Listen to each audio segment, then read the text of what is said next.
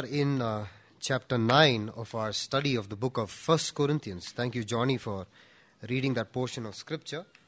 Uh, I hope all of you are paying careful attention to the reading of God's holy word, and I pray that you would sit with a prayerful heart. Uh, let me say at the beginning that uh, I can be easily misunderstood today for what I say uh, because of my profession and because of what the passage actually talks about. If you've read it, you know what I'm talking about. So I pray that each of you would not misunderstand, but that each of us would understand the light of what Apostle Paul is trying to teach here when he talks to the believers at the church at Corinth. Before I begin, I just want to share an illustration. I'm sure this is something that you've already heard. Uh, three friends from three different churches uh, once met together for lunch. Uh, three friends from three different churches. And when they got together and as they were having a meal and as they were conversing, they were talking about how they do stuff in their church. And this topic about collecting offering came up. And each of them were showing off and talking to each other as to how their particular church would collect the offering and use that offering for the Lord. So one of the one of the guys, the first guy, he said, "You know what we do? We do basically at the end of our church service, we get up, we clear the chairs, and then we draw a huge circle on the ground, and then we all collect our money and we throw it up into the air. Whatever falls inside the circle, we give unto God. Whatever falls outside the circle, we take it back." So the second guy said, "You know what we do in our church? We do the exact same thing." You know, after a church service gets over, we move the chairs and we draw a small circle, not a big one. And then we all collect our money and we throw it into the air. Whatever falls outside the circle, we give unto God. Whatever falls inside the circle, we take it back. Naturally, there's always a third guy in the story, and he said, You know what we do? In our church, we clear the chair, we draw a huge circle, and we all take our money and we throw it into the air. Whatever goes up, we give to God. Whatever comes down, we take it back. If you look at uh, 1 Corinthians in chapter 8, what we had studied a couple of weeks back, pay attention carefully. We studied about food that was offered to idols. I hope you remember that. Food that was offered to idols. You look at chapter 8 and verse 13. Therefore, if what I eat causes my brother to fall into sin, I will never eat meat again so that I will not cause him to fall. The topic in 1 Corinthians chapter 8 was in regards to food offered to idols. And we had studied as to how a believer must treat food offered to idols. Last time we studied together 1 Corinthians, we looked at chapter 10 and look at verse 23. 1 Corinthians chapter 10 verse 23. Everything is permissible, but not everything is beneficial. Everything is permissible, but not everything is constructive we saw as to how or should a brother be involved in the pagan sacrifices. Should a brother or a sister from the church at the same time also be involved in pagan worship? And today we are at chapter 9, and in chapter 9, Apostle Paul talks about his apostleship. Apostle Paul is talking to the believers and he is proving his apostleship to them. Now, why is he doing so? because many people questioned it. Many people questioned the apostleship of the great apostle Paul. Many people questioned his call for ministry. Not only that, some even accused him of being involved in ministry, saying that he was motivated only by money. Many people accused him and said that you were in full time, you preached the word of God, you taught the word of God, you, you build churches, you planted churches because you are motivated by financial gain. And that's what he's talking about in 1 Corinthians and chapter 9. Now listen very carefully to me. If you turn to 2 Corinthians, and if you look at chapters 10 to 13, 2 Corinthians chapter 10 to 13, Apostle Paul gives an elaborate defense of his ministry. Okay, Second Corinthians chapter 10 to 13, he talks about an elaborate defense of his ministry. I am an apostle. Why is he an apostle? He gives an elaborate uh, defense of his full-time ministry. But in chapter 9, the bone of contentment is in regards to the topic of material support. I hope you try, I hope you understand what I'm trying to say. That's the topic that he deals with in chapter 9. Because in chapter 9, he's talking about how a full time worker needs to be supported by the church. So just to make a clear understanding of that, if you turn with me to 2 Corinthians chapter 2 and verse 17, look at what the word of God says. 2 Corinthians chapter 2 and verse 17, it says, Unlike so many, we do not peddle the word of God for profit. On the contrary, in Christ we speak before God with sincerity like men sent from God. Why does he say that? Because there are indeed so many full-time workers who peddle the word of God for profit. There are full-time workers who, pe- who preach the word of God just for financial gain. And there are so many servants of the Lord who have spoiled their name as a result of that. There has been a lot of misunderstandings among believers, not only at the time at Corinth, but even today. There are so many believers who say, because of which we must not support full-time workers. And there is a lot of misunderstanding. That is the reason why Apostle Paul in chapter 9 talks about the fact that a full time worker needs to be supported by the church. Now, look at how he begins this chapter. It's beautiful, okay? In chapter 9 and verses 1, there are some questions that he's asking. There are basically four rhetorical questions. What I mean is that he's not looking for an answer because the question answers itself. And look at the four questions that he's saying in chapter 9 and verse 1. 1 Corinthians chapter 9 and verse 1. Number 1, he says, Am I not free? We spoke about that already in chapter 8 and 10. All born again believers have the freedom in Christ. And he's asking the same question here. He's saying, Am I not free? Don't I have the freedom to do whatever I want to do? You look at the second question. He says, Am I not an apostle? We know that the word apostle means one who is sent by God. Listen carefully to me. And he says, Am I not one who is sent by God? And if anyone were to ask Apostle Paul, How did you become an apostle? Look at the third question. He says, How did I become an apostle? He says, Have I not seen Jesus our Lord? You remember the Damascus scene? You remember, you know how he was so full of pride and he had this letter of commendation that told him that he could do whatever he wanted? Remember how that blazing sun put him onto his knees? Where so much so, the Yahweh of the Old Testament came before him and he said, Who are you, Lord? And he's asking that question. He's saying, Do you doubt that I'm an apostle? Haven't I told you about how the Lord appeared to me in Damascus? And haven't I seen the Lord, he says. Haven't I seen the Lord? You know, I want to pause here for a minute because this is the same line that the disciples have also said about their experience with the Lord Jesus Christ. Right? The disciples said, What we have seen, what we have heard, what we have even touched, this we declare to you. We declare the glory of God. The same testimony is said by Apostle Paul as well.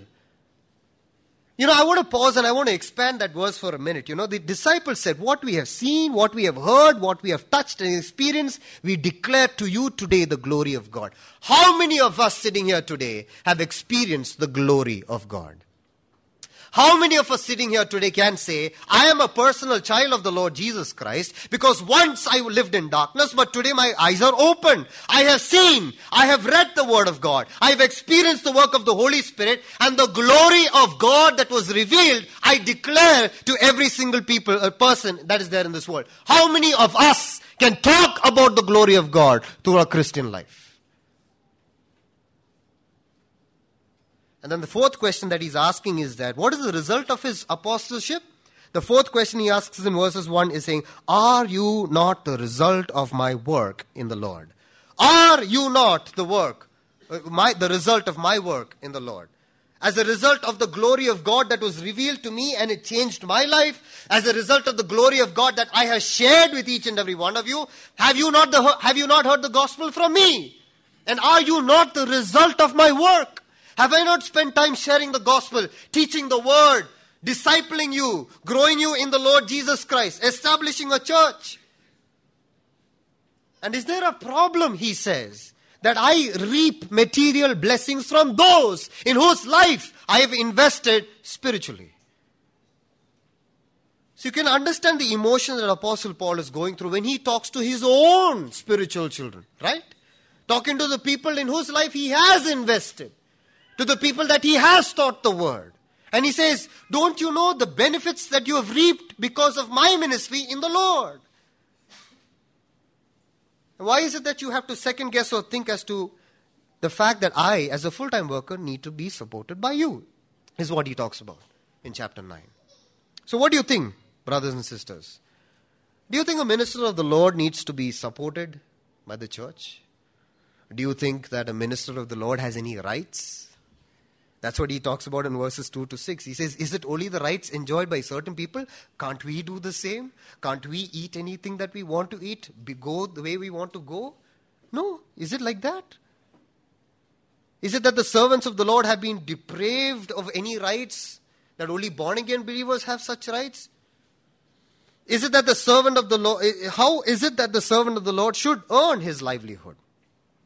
How should the, how, how should the church support a full time worker? And how is it that you and I play a role in that great support? Now, before we go forward, one thing that I want to say, I praise God for this, is that we have more than four or five full time workers in Calvary Bible Fellowship. And I praise God that each and every full time worker is supported by the church. Praise the Lord. Louder. All of our full time workers are supported by the church financially. So my work is done here. So I want to take this time and I want to say thank you for supporting us, those of us who are in full time. Now you must be wondering how do you support us? You know the offering that you put into the bag and the money that is being collected week on week? Well, there are able and wise men here who use that money not only to support the full time workers in this assembly, but also the full time workers that are there in and around India. And there are so many people who are being supported by the offering that you put every Sunday in church. And that is a great thing. I acknowledge that as a testimony before the living God. But do we faithfully give unto the Lord for his ministry?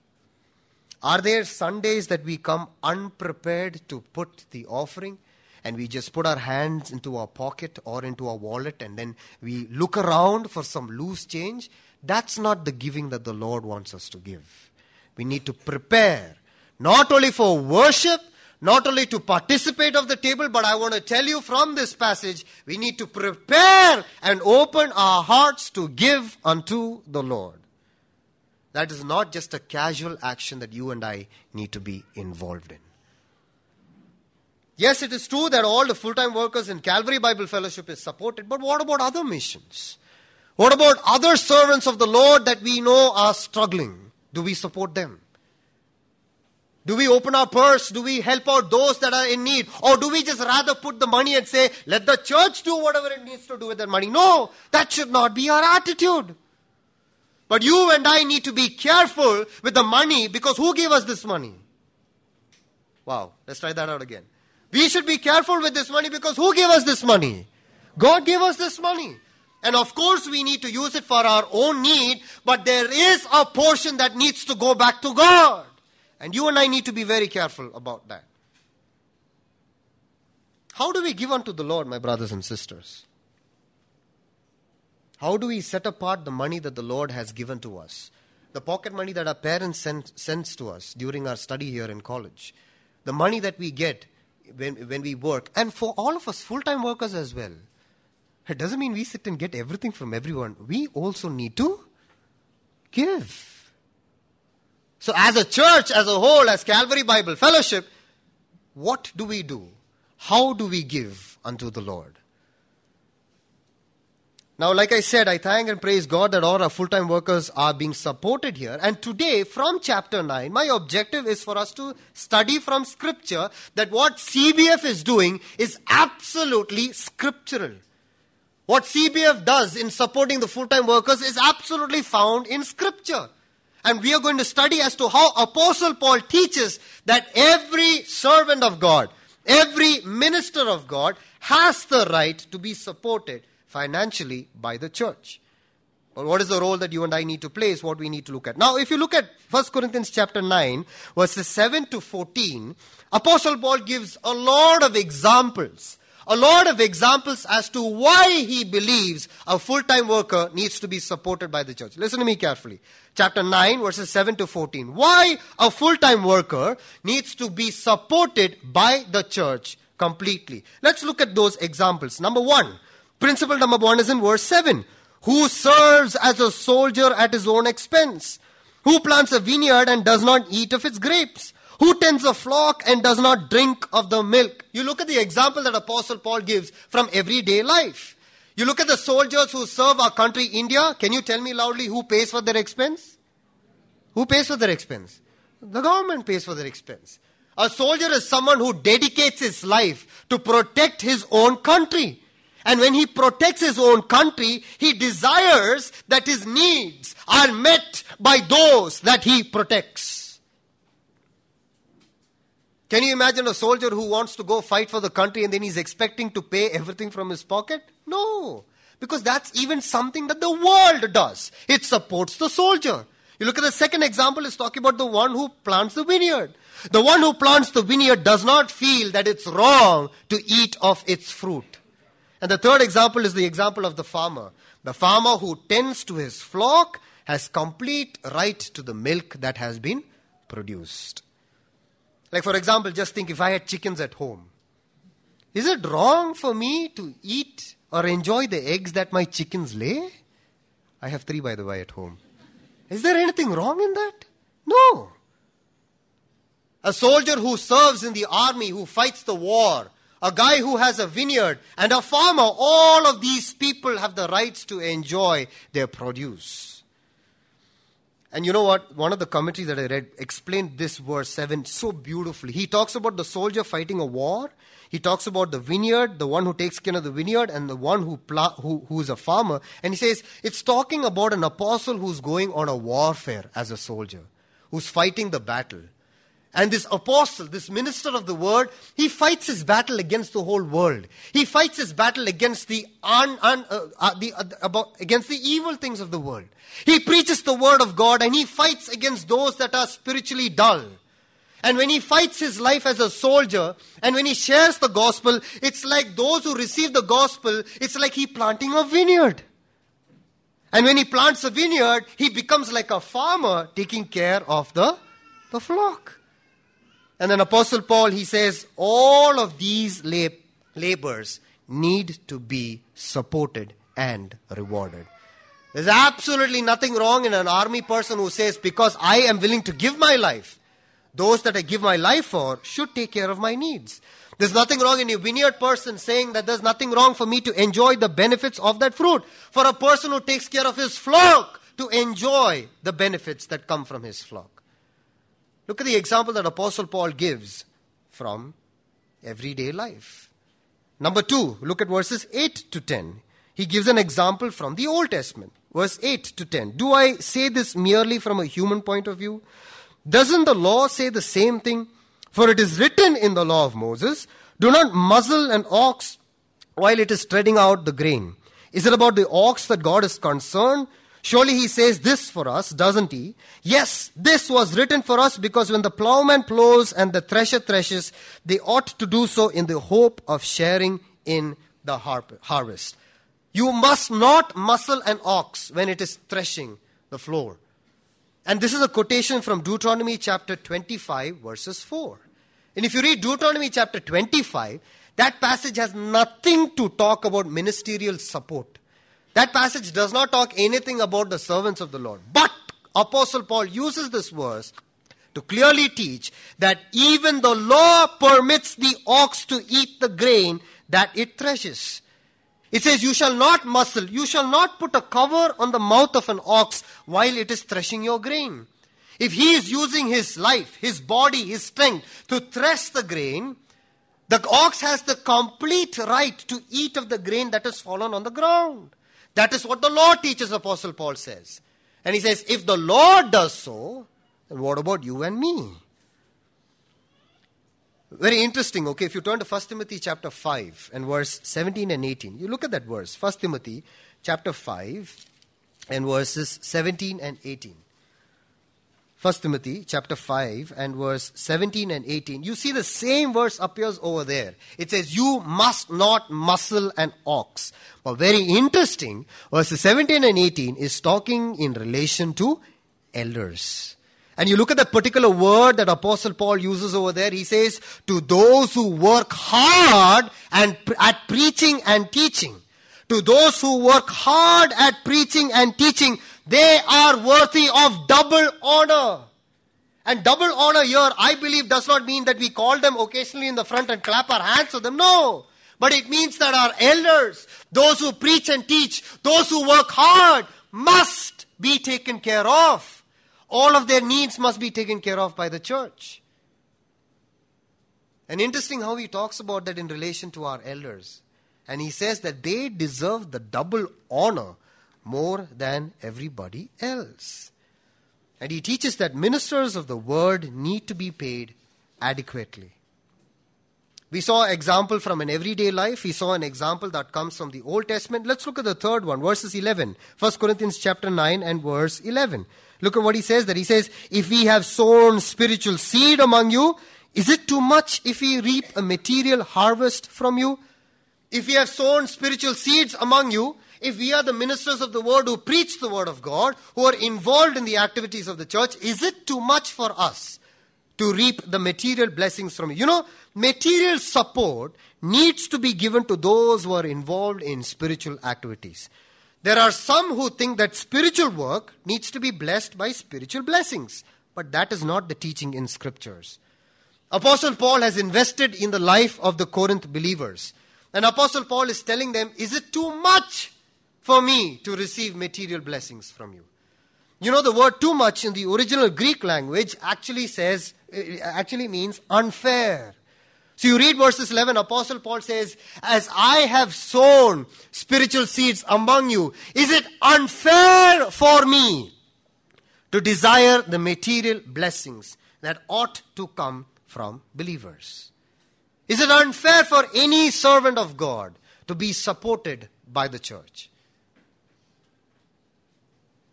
That's something that you and I actually need to think of. Look at what he says in verses 12. He gives examples from other Christian leaders. Verse 12 If others have the right of support from you, shouldn't we have it all the more? But we do not use this right. On the contrary, we put up with anything rather than hinder the gospel of Christ. You know, you read chapter 1, you read chapter 3. You remember that passage where Apostle Paul says, Some of you say they want to follow Peter. Remember? Some of you say you want to follow Apollos. Yes or no? You know, so there is evidence that not only Paul, but Peter and Apollos also ministered to the church at Corinth. It is very evidently proven from scripture that probably Peter and Apollos, both of them visited the, Apollo, the, the Corinth church. And you look at verses 12, he's saying, if others have received the right of support, which means he's telling the believers, if you have supported Peter, if you have supported Apollos, don't I have the right? Because I was the one who gave the spiritual birth to this church. If you can support Apostle Peter, if you can support Apollos when they came and preached the word of God, then what about me? Because I was the one who laid the foundation of the church. I was the one who preached the gospel to you. I was the one who taught you the word of God. And every believer needs to learn to support the workers or the ministers of the word. The ministers of the word. Look at the next example that he gives in verse 13. Now, this is very interesting. Verse 13. Don't you know that those who work in the temple get their food from the temple, and those who serve at the altar share in what is offered on the altar? It's very interesting as to why Apostle Paul uses this word. You look at the two phrases that he uses there. Don't you know that those who are in the temple, those you, those, and those who serve at the altar. Remember in chapter 8 and 10 we spoke about pagan worship? Remember how we spoke about the fact that the believers used to frequently go for these pagan worships? And that's why Apostle Paul uses these words. Remember how when you used to go to the temple, don't you notice that those who serve in that temple also get their material blessings from the people there? You see how he gives them a slap on their face? When he says, You're not supposed to go to the temple, but remember all the times that you've gone there, even the people who serve in the temple are also being supported by the people there. Interesting how he talks about that, right? Since the believers frequented the temple, they would be aware that those who serve in the temple how they were treated and how their needs were actually taken care of. You come to Numbers chapter 18, and God talks about the Levites. You remember the Levites? and how God specifically taught how the needs of the Levites needed to be taken care of. And you look at what Apostle Paul says in verse 13. He says, If those under the law were supported by the people at that time, if those under the law were supported by the people at that time, then shouldn't those who serve under grace today also be supported? And that's what he uses the example of the temple here. If those who were under the law knew that the law taught them that the Levites needed to be supported by them, that today the ministers who serve under the period of grace, believers who live under the period of grace, shouldn't those who minister for the word also be supported by them? And number six, look at verses 14. Look at the next principle that he gives. He says, In the same way, the Lord has commanded that those who preach the gospel should receive their living from the gospel. Those who preach the gospel should live from the gospel. One of the most important reasons as to why Apostle Paul believes that the ministers of the word needs to be supported by the church is the great example of the Lord Jesus Christ himself. And the Lord Jesus gave this principle in the Gospel of Matthew, chapter 10, verses 9 to 10. And even in the Gospel of Luke, chapter 10, verses 7. Let's just look at that verse. Luke, chapter 10, and verses 7. Luke, chapter 10, and verses 7. Hey, look at what he says there. Luke, chapter 10, and verse 7. Stay in that house eating and drinking whatever they give you, for the worker deserves his wages. Do not move around from house to house. When you know God, when the Lord Jesus Christ himself sent out the 72, he said, don't make any special preparations. Don't prepare anything for the journey. Don't take an extra cloth to the clothes that you already have. You know why? Because to the place that I sent you, I will prepare my people to take care of your needs. And he tells the workers of the Lord, in whose house ever you stay, eat whatever they give you. But what if believers today are not willing to open their house? What if believers today are not willing to open their purse? What if believers today are only satisfied with the offering that they put? What if believers today are not willing to help out the servants of the Lord? To give out, to keep aside the sum that the Lord has given to them, be it big or small. And what if we are not willing to use that money for the ministry of the Lord Jesus Christ? How do you think the Lord will help the servants of the Lord if the Lord's people themselves are not willing to help the servants of the Lord? I'm not talking about me. I'm talking about all the ministers of the world that are there in and around the world.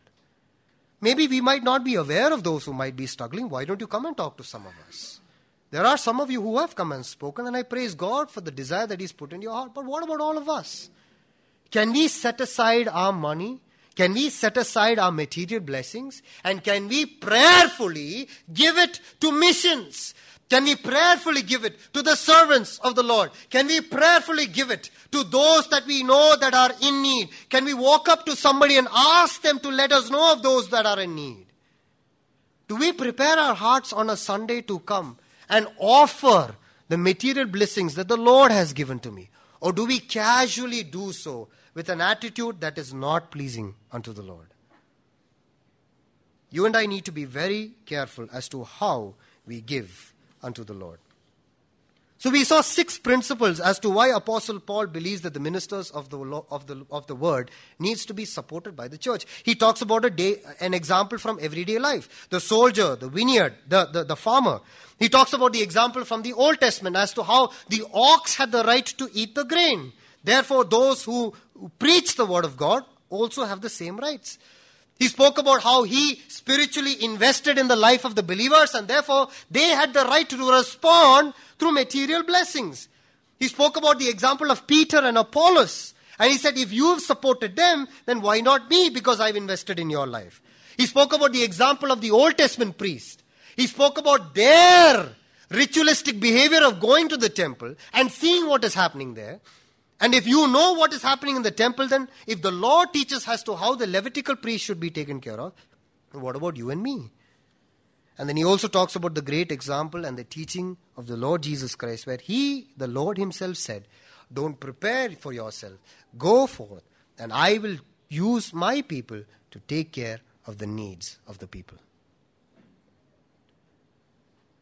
Now that we've studied these principles taught by Apostle Paul, I want to make two important applications. So I want you to listen very carefully to me. Number one, I want to take a moment and talk to all of us who are in full time in Calvary Bible Fellowship. And number two, I want to talk to all of us who are born again believers in the Church of God. To all of us who are born again, uh, to, to all of us who are in full time ministry with Calvary Bible Fellowship, just because we know that the church is supporting us does not mean that we sit at home and we relax and wait for our paycheck to come every month. I think all of us, servants of the Lord, and I'm not criticizing anybody, but I'm asking all of us who are in full time and those of us who are willing to step into full time to understand that we must work hard for the Lord. Even though Apostle Paul says that the servants of the Lord must pay, must be taken care of, he says that every worker deserves his wages. Did we look at that? And therefore, you and I who are in full time ministry, we need to ask ourselves do I deserve the wage that Calvary Bible Fellowship is giving me? Do I minister unto the Lord in a way that I am fitting enough to receive the support that comes from the church? Because I know that there are so many of you who work so hard and you give unto the Lord out of what the Lord has given you. And I am accountable to the money that comes to me from the church to all of us born again believers, because we are supported by the church, that is not our motivation for ministry. You get what I'm trying to say? And for those of you who are willing to step into ministry, don't get into ministry thinking of the material support that should come. Because that is not the motivation for ministry. Let me give you three simple principles that we who are in full time today, and for those of us who are having a desire, should keep in our mind. Number one, listen carefully. All full time workers must be willing to suffer for the cross. Because ministry is not easy. All full time workers must be willing to suffer for the cross. In 2 Corinthians chapter 6 and verse 4, Apostle Paul talks about this. He says, The minister of the word must be willing to pay the price for the gospel.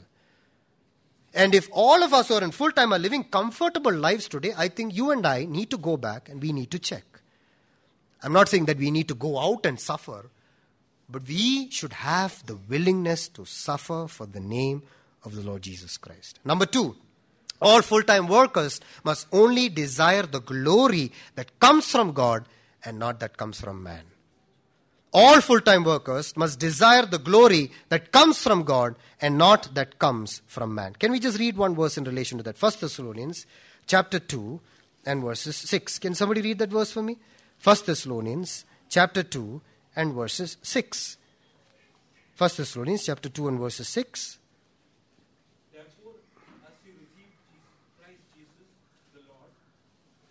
No, First Thessalonians chapter 2 and verse 6. Okay. Hmm. Yeah, continue. Hmm. Yeah, if we were looking for the praise from men, then we become a burden to you. And thus, therefore, all of us who are in full time, I want to encourage us. We need to completely, wholeheartedly only focus on the glory that comes from God, into the glory that is given unto the Lord, and not the praise and the material blessings that come from man. If there is anybody who steps into full time ministry, desiring to get the praise from men, desiring to get appreciation from men, I'm telling you that your ministry, our ministry, will never be fulfilled. I remember when I was 17 years old, that was the age when I committed my life for full time ministry. I remember the decision I made when I was 17, and I remember it was not an easy decision to make. I remember the support that I never received, the encouragement I never received, because people said that I'm too young, and maybe it was an emotional trigger. And it's been 16 years today. And I can tell you that ministry has not been easy. It's not been easy at all. There were times that I know that I have often looked for the praise of men, and I know that I have suffered at those times. But I am also learning today. And I want to encourage all of us who are in full time ministry. I want to encourage all of us to continue to look at the glory that comes from God. Let us never look at the praise of man because there is nobody perfect. Because man will never think about somebody else, they will only think about themselves. And if there's anybody sitting here who's having a desire for full time ministry, I want to encourage you from my own experience that when you make a decision to enter into full time ministry, always desire to look to the face of the Lord. A full time worker must be willing to suffer for his name. A full time worker must desire the glory that comes from God and not man. Number three, a full time worker must live a disciplined and a hard working life. A full time worker must be willing to serve the Lord wholeheartedly in 1 Corinthians chapter 9, look at verse 27. Look at what Apostle Paul says. He says, No, I beat my body, I make it my slave, so that after I have preached to others, I myself will not be disqualified for the prize. There are, though, there are so many full time workers, not here, but there are so many full time workers in the world who sit at home and who just desire to get the support from man. They are not even willing to go out and minister for the Lord. And that is scripturally wrong. All full time workers need to be hardworking. All full time workers need to be disciplined. All the people who have committed their time into the service of the Lord must dedicate their time every single day according to what the wisdom the Lord has given to you to use it for His glory and for His honor. You know that songwriter he says, right? And you can you can say it along with me. He says, "Let me labor for the master from the dawn till setting sun. Let us talk of all his wonders, love, and care. And when all on life is over and my work on earth is done, and when the roll is called up yonder, I'll be there. And when I stand in the presence of the Lord, the Lord will ask me an account of what I have done for the Lord as a full time worker of His word. For those of us who are in full time, let's recommit our ministry unto the Lord and say, Lord, am I willing to suffer for His name? Lord, have I recently run behind the glory that comes from man? Have I forgotten to look upon uh, uh, unto your face completely to seek your glory alone? Lord, I pray that I would be a disciplined, a hardworking servant of the Lord. That I would not be casual with my time. That I would not waste my time, but I would be so careful with how I live my life as a minister of the Lord. Now, to us born again believers, I want to take a few minutes and I want to talk to you. And I want to encourage you to be a giving Christian. I want you to be willing to open your purse. I want you to be willing to give out. You know, when you give out out of the plenty that you have, that doesn't actually mean anything, right? But when you give out till you feel the pinch, that's where you understand what the value of giving actually really means. And do we give like that? Do we give unto the Lord until the very last penny? I remember once when I was teaching in the Bible college in Bhopal, and um, the classroom where we were, uh, the classroom that I was teaching in was directly uh, facing the kitchen. And the cook in that kitchen was uh, an unbeliever. And uh, he's been working in that kitchen for I don't know for how many years.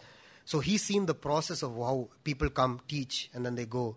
And he's also seen as to when they, t- when they finish their course there, as to the principal of the Bible college would give an envelope to that servant of the Lord. And he's noticing all of these things, and he's an unbeliever. And what he used to do, not only with my class, but with all the teachers who come there, he would leave his kitchen door open. And he would cook and he would listen to all the lessons that was taught in the Bible college.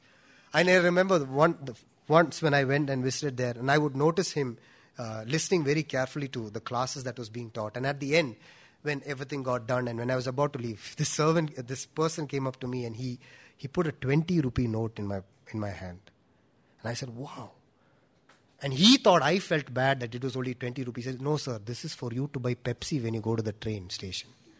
And that meant a lot to me. That meant a lot. And I told him, I said, this is much more than anything that I have ever got. 20 rupees. Because for me, for us, probably 20 rupees doesn't mean much. But imagine how much it means for him, right? Can we give unto the Lord like that, my dear brothers and sisters? Can we motivate ourselves and open up our purses and our hearts and give unto the Lord to those who are struggling? If you ask me, I can give you a list of 10 names of classmates that studied with me that today have no support and are struggling. They don't even have a roof over their head and they have no absolute idea where their support will actually come from. And they minister for the Lord faithfully. So, how should we as believers give? I want, to, I want us to read a verse a very important verse in the Gospel of Matthew, chapter 6, verses 1 to 4. Look at what he says there Matthew chapter 6, verses 1 to 4. And I love the phrase that the Lord Jesus uses. He says, Be careful not to do your acts of righteousness before men, to be seen by them. If you do, you will have no reward from your Father in, in heaven. When you and I give, let us not think that these acts of righteousness should be seen by 10 people. And if 10 people see what I give, that is not something that our Father in heaven like. Look at what he continues to say. So when you give to the needy, do not announce it with trumpets, as the hypocrites do in the synagogues and on the streets, to be honored by men. I tell you the truth, they have received the reward in full. But when you give to the needy, do not let your left hand know what your right hand is doing, so that your giving may be in secret. Then your Father, who sees what is done in secret, will reward you. Then your Father, who sees what is done in secret, he will reward you. Another verse that is very well known to us is 2 Corinthians chapter 9 verse 7. You don't need to turn there. There it very clearly says, uh, the Lord loves a, louder, a, a cheerful giver. Someone who wholeheartedly says, Lord, this money that is given to me by my parents, yes, I can use it for this and that. But Lord, I want to give this money unto the Lord. You know, brothers and sisters, you and I need to be careful. You and I should not just, na- just casually put in the money into the offering and say that our work is done. No, you and I need to be prepared. Every Sunday morning, as we prepare our heart for worship, as it says in 1 Corinthians chapter 16, on the first day of the week, everybody, according to his income, must keep a sum aside.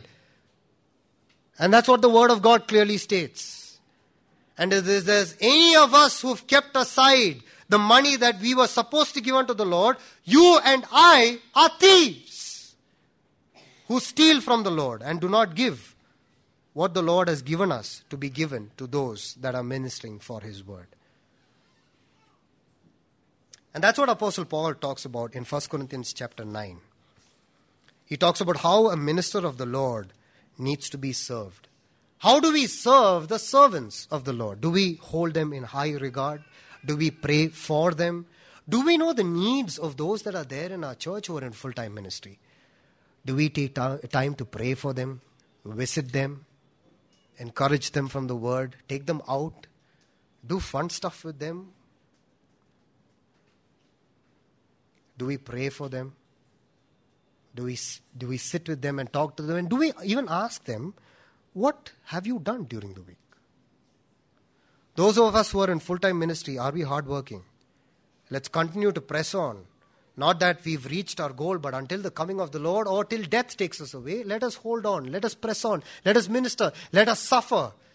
We keep seeing videos of how suffering is happening all around India, and I'm very sure it's going to come to Bangalore as well. And we must be willing to suffer for the cause of the gospel. And what about us born again believers? Before we pray and close, can I just ask each and every one of you to close your eyes and bow your head just for a minute? The only reason I'm asking you to close your eyes and bow your head is so that you will not be distracted by anything that's happening in and around you. But as you close your eyes, please don't doze off. Just take a few minutes and I want you to examine the condition of your heart. You know, when we talk about giving, the best example for that is the Lord Jesus Christ. When we were born as sinners, when we were born in a wretched, sinful state, the Lord Jesus gave us His best and that was his complete life. And to all of us who have received the Lord Jesus Christ, he desires that we, his children, do the same. There are those who serve the Lord full time in our church, and I thank and I praise God for every one of them. But do we pray for them? Do we mentor them? Do we spend time? Do we know what their needs are? Do we take time out of our busy schedules and do we ask them, brother, sister, Thank you for your ministry in the church. How is it that I can support and pray for you? Brothers and sisters, do we prepare our hearts when we come on Sundays to support the ministry of the Lord? Or do we feel that me putting a note into the offering bag is all that I'm required to do? Is there anything that we've held back? Then let us take this moment to confess and ask the Lord to forgive us. Those of us who are in full time, shall we minister? Shall we labor? Because the harvest is truly plentiful. There are so many yet to hear the gospel of the Lord Jesus Christ, and let us continue, not looking at the face of man or desiring the glory that comes from man, but the glory that will be given to us on that day. And, brothers and sisters, it is okay for us to feel alone. It is okay for us to feel left out. It is okay for us to feel, uh, f- uh, to feel neglected. Because no matter what we do on the earth, the Lord our Father in heaven, He knows, He understands, and He will reward. I'm going to pray and close, but before I pray, I want to give you a few seconds to pray whatever is there in your heart. Place it before the Lord. Ask Him to make you a cheerful giver. Give unto the Lord. And we will, and we will pray and close.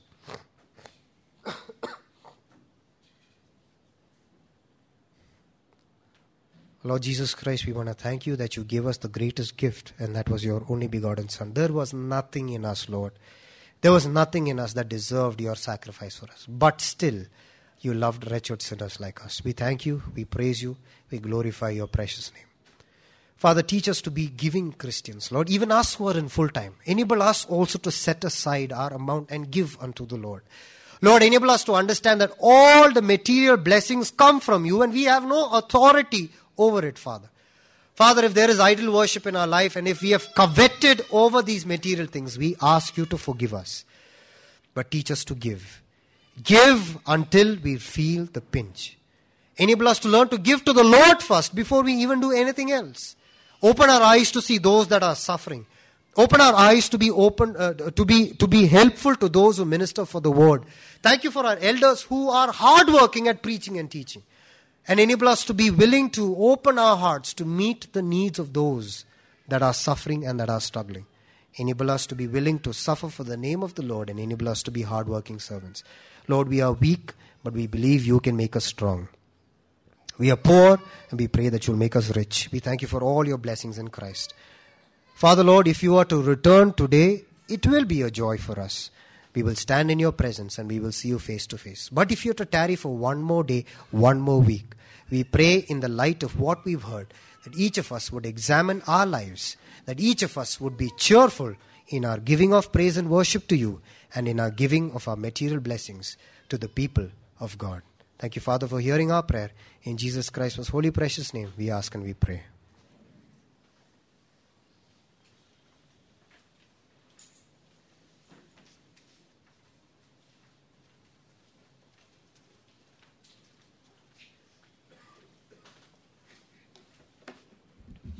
Thank you, Jobin.